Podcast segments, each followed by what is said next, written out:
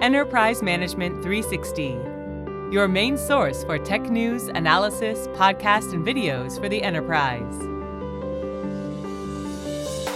Hello, and welcome to the EM360 podcast with our Ask the Expert series, a weekly conversation with people who are impacting the enterprise tech landscape. My name is Max Curtin, and I'm the editor in chief here at EM360 and your host on today's podcast. Now, in today's episode, I'm very excited to be joined by Caroline Crandall, who is the Chief Deception Officer at Attivo Networks, a deception technology company. Now, Caroline is a high impact technology executive who has held leadership positions at the likes of Cisco, Juniper Networks, and Riverbed, just to name a few. Now, Caroline is recognized as a global thought leader in technology trends and for business strategies that connect technology with customers to solve complex operations and security challenges. So, Caroline, thank you so much for coming on the podcast and taking the time to talk to me today. Absolutely. Lovely to be here. Today, we're going to be discussing deception technology and really how we can kind of turn the tables on cyber attackers. So, I think I've got the, the perfect person as the chief deception officer, which is a fantastic job title, by the way. Yeah, yeah it, it maybe only works at this company, but it has been absolutely great for uh, icebreakers because a lot of people are curious as to what does that mean. exactly, and that leads me nicely onto my first question because uh, deception technology is quite a wow, really a, a unique approach for going for cybersecurity. So, for listeners who may not be familiar, would you mind just giving us a quick overview of what it's all about? You know, it's interesting because we've been using deception for millennia in military sports, gambling, and it had been a, tried a few times in security, but was limited a lot in its ability to offer comprehensive detection and, and really go beyond being just a tool for research. And so, what's happened over the last, oh, five plus years is that modern cyber deception platforms have come into play, and they're really focused on early detection. So, detecting the threats that have bypassed the perimeter security controls and being able to let organizations know very quickly that a threat is inside the network. And this is done different. And I always look at it that there's two ways to catch an adversary. You can either pursue them, in which case you need to learn a lot about them and get ahead of them, or you ambush them. You set the traps inside the network, you set other baits, lures, and misdirections, which trick an attacker into making mistakes and revealing themselves. So it ends up being a super efficient and scalable way for being able to detect these threats across all attack surfaces, all attack vectors very efficiently it's a really interesting approach to take towards it. And you mentioned there that it's only kind of been five plus years, so it's fairly new in terms of gaining traction for for deception technology with, with defenders here. So, why do you think it's taken so long for deception technology to surface and go this route? It's really one of the most misunderstood technologies. A lot of people will look at it and go, you know, attackers are really smart and they're very patient. And so, how are they going to get tricked by this technology? Aren't they just going to be able to figure it out and work around it? And, and I would say, with a lot of the emulated or very simplistic forms of deception, they are able to figure it out and, and find ways to avoid it. But with modern deception, where it's designed really to look authentic, appear and blend in with the natural environment, an attacker can't tell. And so one of the first hurdles is simply is it believable? Will the attackers be attracted to it? You know is it a honeypot which this is a technology 15 20 years ago that came into play and, and was interesting in concept because again it set traps for the attackers. It just was not very easy to operate and scale. And so some people go oh it's just another honeypot. But it's very different because today's deception technology goes beyond just trapping and gets into advanced techniques of credential lures, fake shares, Active Directory misdirections, and, and a whole bunch of other sophistication that adds incremental value that wasn't there before. But again, a lot of people will start with the base as well, it's just a honeypot and it's not really that effective. But those that really get into understanding what the technology is capable of doing start to realize that it is a very effective safety net for being able to detect those in network threats. And then the last piece, a lot of people will go, "Hey, this stuff sounds complex, right? You know, if it can do all this, uh, you know, misdirections and deceptions, I'm going to need an army of people to be able to install it and operate it." And and that's kind of the cool thing about today's technology is is it is built on machine learning and automation, so that instead of it taking more energy to operate, it actually saves because you get earlier detection that's substantiated with an attacker's engagement. And also, there's built in automations that help with triage and the incident response. So, the net effect is you're getting things like upwards to 90% reduction in dwell time and 12x reduction in the time that it takes to triage and respond to an event. Again, a lot of people just don't understand until they go hands on with the technology and they start to then realize the many benefits it can bring forward. So, to lead on to that, do you think it comes down to really educating organizations and, and how would you want to see this become a little bit more mainstream and really get organizations to understand more of what you say you know, it's a great question because we're constantly looking at ways that we can educate, and there's lots of different vehicles we've been using to do that, whether it be at uh, you know uh, events or seminars or, or webinars that are out there. But actually, found very surprising to me as we were actually working with the ISMG group is is that you know in uh, the IDG study it showed that deception was the number two most researched technology right after zero trust, and what it goes to show is, is that people are curious, right? They're hearing about it and they're wanting to know, does this really effectively work or not? And so obviously customers can do a, a uh, proof of concept and, and test the product out and see if it works in their lab or their environment. But there's also a lot of third party information that's out there right now, whether it be from Gartner or other major analyst firms that have done solution comparisons of the different technology and the value that's brought forward and the differentiation between the various platforms. And on that note, there is a lot of differentiation with deception that's out there today. Some of it's very simple features that may be embedded into a larger platform and others are full deception platforms like what Attivo brings forward, where it will cover all different types of attack vectors and attack surfaces. And so it's definitely worthwhile for organizations to do their homework and make sure that they understand what they're trying to do, what their particular use cases are, and which solutions provide the most robust solution for today, and where they also may want to take it in the future. Mm, that's that's interesting. Especially you mentioned in there zero trust is one of the most searched because doing these podcasts for as long as I have been now, and especially last year, a big conversation was around zero trust and people dipping their toe in the water. And it seems like they're they're kind of doing the same with this, but it, it, they have to go past that research, don't they, and just start implementing and understanding. Do you think there's a set kind of organizations that this works for or organizations that it doesn't work for or can this really be blanketed out to everyone we found with our customer base is it's blanketed out to everyone across all verticals, all size organizations. And, and what I think surprises people most is not that we have a majority of, say, Fortune 10 customers that are customers of deception, but what surprises people more is, is that if I look at Attivo's customers, 65% of them are under 5,000 employees and 40% are under 1,000 employees. So there's a lot of belief that, oh, this is just for the big guys. This is what you do when you have a mature security infrastructure. Maybe what I do last as I think about defense in depth. However, what's proving more true in the field is that people see the value of being able to get very efficient detection and a very high fidelity alert there are other detection mechanisms that are out there, but the challenge with them is a lot of times, especially these small companies, they don't have the tools to collect all the logs. They don't have the staff to cull through all the logs. They don't have the time to find that needle in a haystack where when they look at deception technology, they can be up and running in an hour and then they can immediately get access to alerts that are substantiated with IOCs and TTPs of the attack.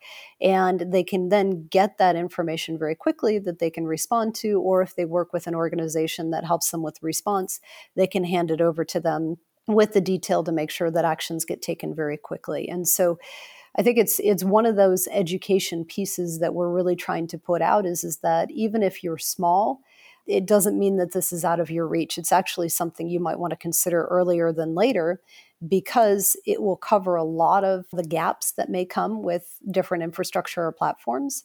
And it'll give you that substantiation so that you don't have to have a team of people to go figure out if that alert's important. Because anytime a person touches the deception environment that's not supposed to, you know it's at least a policy violation, if not something more malicious in nature. which is a very useful approach to kind of take to understand what's coming.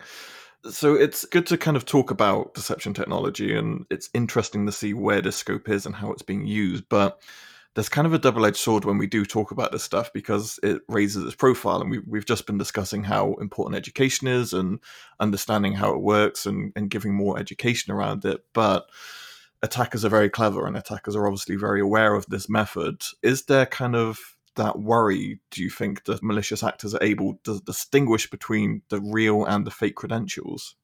No, and attackers are smart and they're patient, you know, and so mm.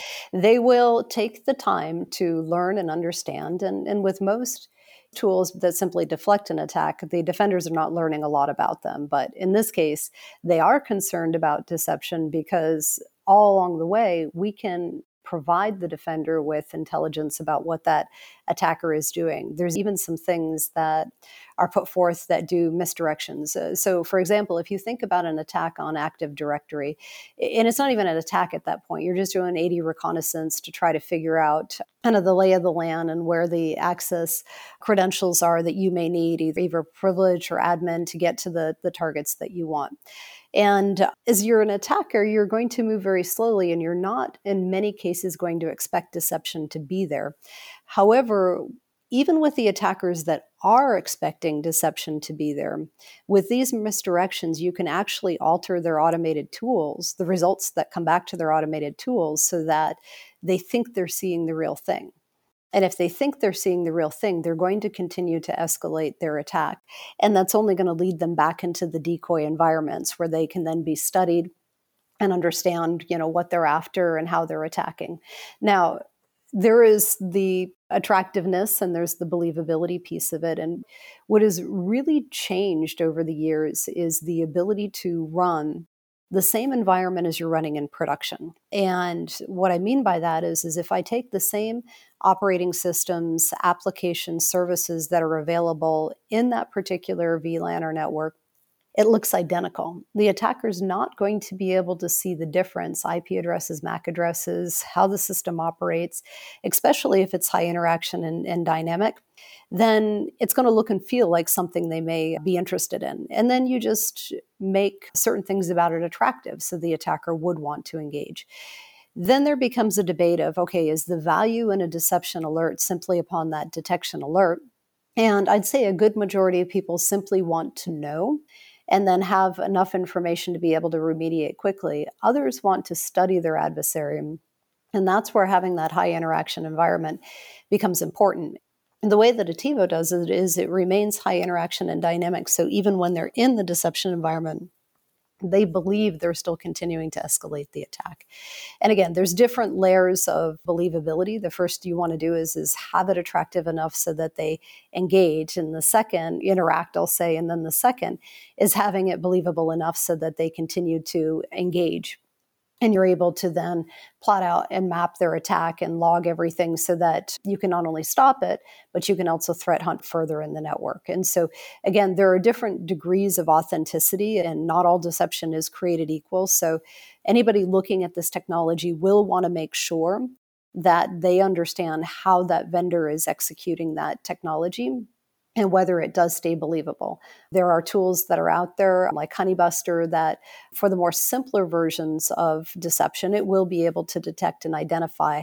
But on advanced platforms, no. I mean, and, and, the, and the proof and the pudding on that is, is that if you look at red teams, and again, we're not out to get the red teams, it's they're a proxy for the attacker, but we have been able to consistently fool the red teams into engaging and catching them very early in the attack process. And so that's always our validation that if you take some of these very well trained pen test teams or red teams, then they get tripped up in it. It's a good indication that it is attractive, believable, and it will be able to detect the attacks effectively that's impressive to hear that you can kind of catch, as you say, that skilled level of team quite early on. And one of the questions I was kind of going to follow up here is what can businesses take into account to ensure that these solutions work? But you, have kind of just outlined a lot there that businesses can take on board to make sure this happens.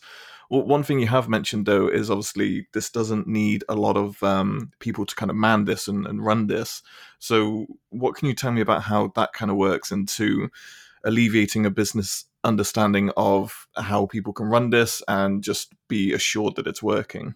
So I think there's obviously layers of deployments that people can do. And so just to answer your first question about considerations that they can take into account with the different types of deception that are out there, people need to think a little bit about their use cases and what they're trying to accomplish. And, and the baseline of it is, is yes, it's always looking for lateral movement inside of the network, but it may depend upon what's the nature of how they'll be being attacked. Is it an industrial control environment? Is it a cloud environment? Is it distributed workforce with a bunch of remote workers? There's different deployment models that can be set up based upon what they're trying to do to make sure that they catch the different attack vectors in addition to being able to set up the right type of decoys and misdirections to be able to derail the attacker. And so most of the companies we see today will go, okay, I want to start by putting these deception lures out on the endpoint. So they could be the fake credentials, they could be fake map drives, they could be the ability to do misdirection of Active Directory reconnaissance. And then what they'll do is, is they'll start to set decoy systems throughout the network that maybe look like the target servers that people would be after. In other environments, they might set up like uh, HMI or supervisory control systems. They're again decoys inside of an industrial control environment or a point of sale environment. And so it really depends upon what they're trying to protect. Some people will wrap fake credentials around their admins and key executives, especially if they travel a lot or go into countries where sometimes they can't always keep the same security measures. We've seen a lot recently on remote worker. You know, a lot of people are using split tunneling VPN right now and going, okay, my traditional controls are not going to detect the way that they would if everything was coming through the corporate network. And so adding in fake VPN credentials, being able to do fake credential use in SaaS environments, looking for those failed logins. There's a whole bunch of different things that deception can be used to make sure that that company is covered in the way that they want to be covered. And and that's best to just sit down with the company and have a conversation. Other use cases may be m&a environments um, a lot of things around ip theft patent protection research protection which can pull in things like decoy documents and things like that. So the versatility of the solution to be able to create detection around the things that they care about most is probably one of the strongest things about the technology. And if I can refer back to one of the comments that always comes out of our advisory boards is that they love coming into that because they always come out with more use cases they didn't think of originally. And so there is a lot. Most people will start small, right? Set some traps, set some endpoint credentials out there, and then they'll expand into the different use cases. Hopefully, I answered all your question and all of that. no, that's perfect. I think uh, that's a very good way to look at it, and it's good that use cases are always important for kind of backing this up. So, so that's great. There's a lot of elements that I'd like to unpack and go into further detail, but you've done a, a great job explaining this. So, I think I've just got one final question, which is to really ask, you know, we've spoken throughout the podcast about how deception technology is not quite a mainstream solution yet, and it's something that we want to see happen. But if you and me were to have this conversation five years, 10 years from now, what would you expect, or I guess a better way to word it is, what would you hope deception technology market would look like? You know, it's interesting because it's deception. It is stealthy. Our customers are very close to the chest about their adoption of the the technology, and and you know, some people go, oh, okay, they're like that with security in general. However, one of our top use cases is insider threats. And so a lot of companies, because they want to be able to catch everybody, you know, from folks on their security team to other employees doing things they shouldn't, that in many cases we'll do a black box deployment there'll only be a handful of people inside the company that even are aware of deception being deployed and so what there is because of this is a lack of understanding that deception is actually out there in a lot more places than people are aware of because people are just not very openly talking about it. Where they will tend to talk about it more is within the information sharing groups like the ISACs or other small user groups. But a lot of times they don't talk. And obviously, we can't talk about who our customers are and what they're doing for confidentiality reasons. But I can tell you that it is out there a lot more than you think. And what I would expect is that deception will become very mainstream and it will become mainstream in a couple ways. So, one, it'll either become part of an integrated solution. So maybe if you've got an EDR solution, it'll become integrated at some point into an EDR package. Could get integrated into SOAR platforms and other things as well. Or, given the robustness of what it can do, a lot of people like it being a separate standalone system because it is that safety net. And so, if anything happens with their other security controls, some people do want it completely independent so that it is out there and always being able to detect and catch if anything gets through their prevention controls. But in these different cases, it will be pervasive, right? So either in a standalone form or as some type of feature functionality within a bigger platform. But I fully expect in 10 years from now, it will be very foundational and baseline because it is so effective in what it does and so efficient to be able to deploy. Excellent. It's definitely an exciting time to kind of see where this grows. And as you say, with it being what it is, you do want to make sure it doesn't go too mainstream. But it's interesting to know that it's out there, it's being adopted a lot, and hopefully we kind of see that grow more and more. Caroline, it has been an absolute pleasure talking to you today. Thank you so much for walking us through this and, and explaining it. It's been it's been really fascinating to hear your explanation on it all. Well, thank you for having me on. It's always exciting to be able to uh, educate and help people understand the technology and the value that it, it brings. And uh, again, many thanks for having me here. Of course. And thank you to everyone who took the time to listen to this podcast. If you'd like more information on what we've discussed today, make sure you do head over to attivonetworks.com. We'll be back next week with another episode in this Ask the Expert series. Thank you so much for joining us, and we hope you have a fantastic week.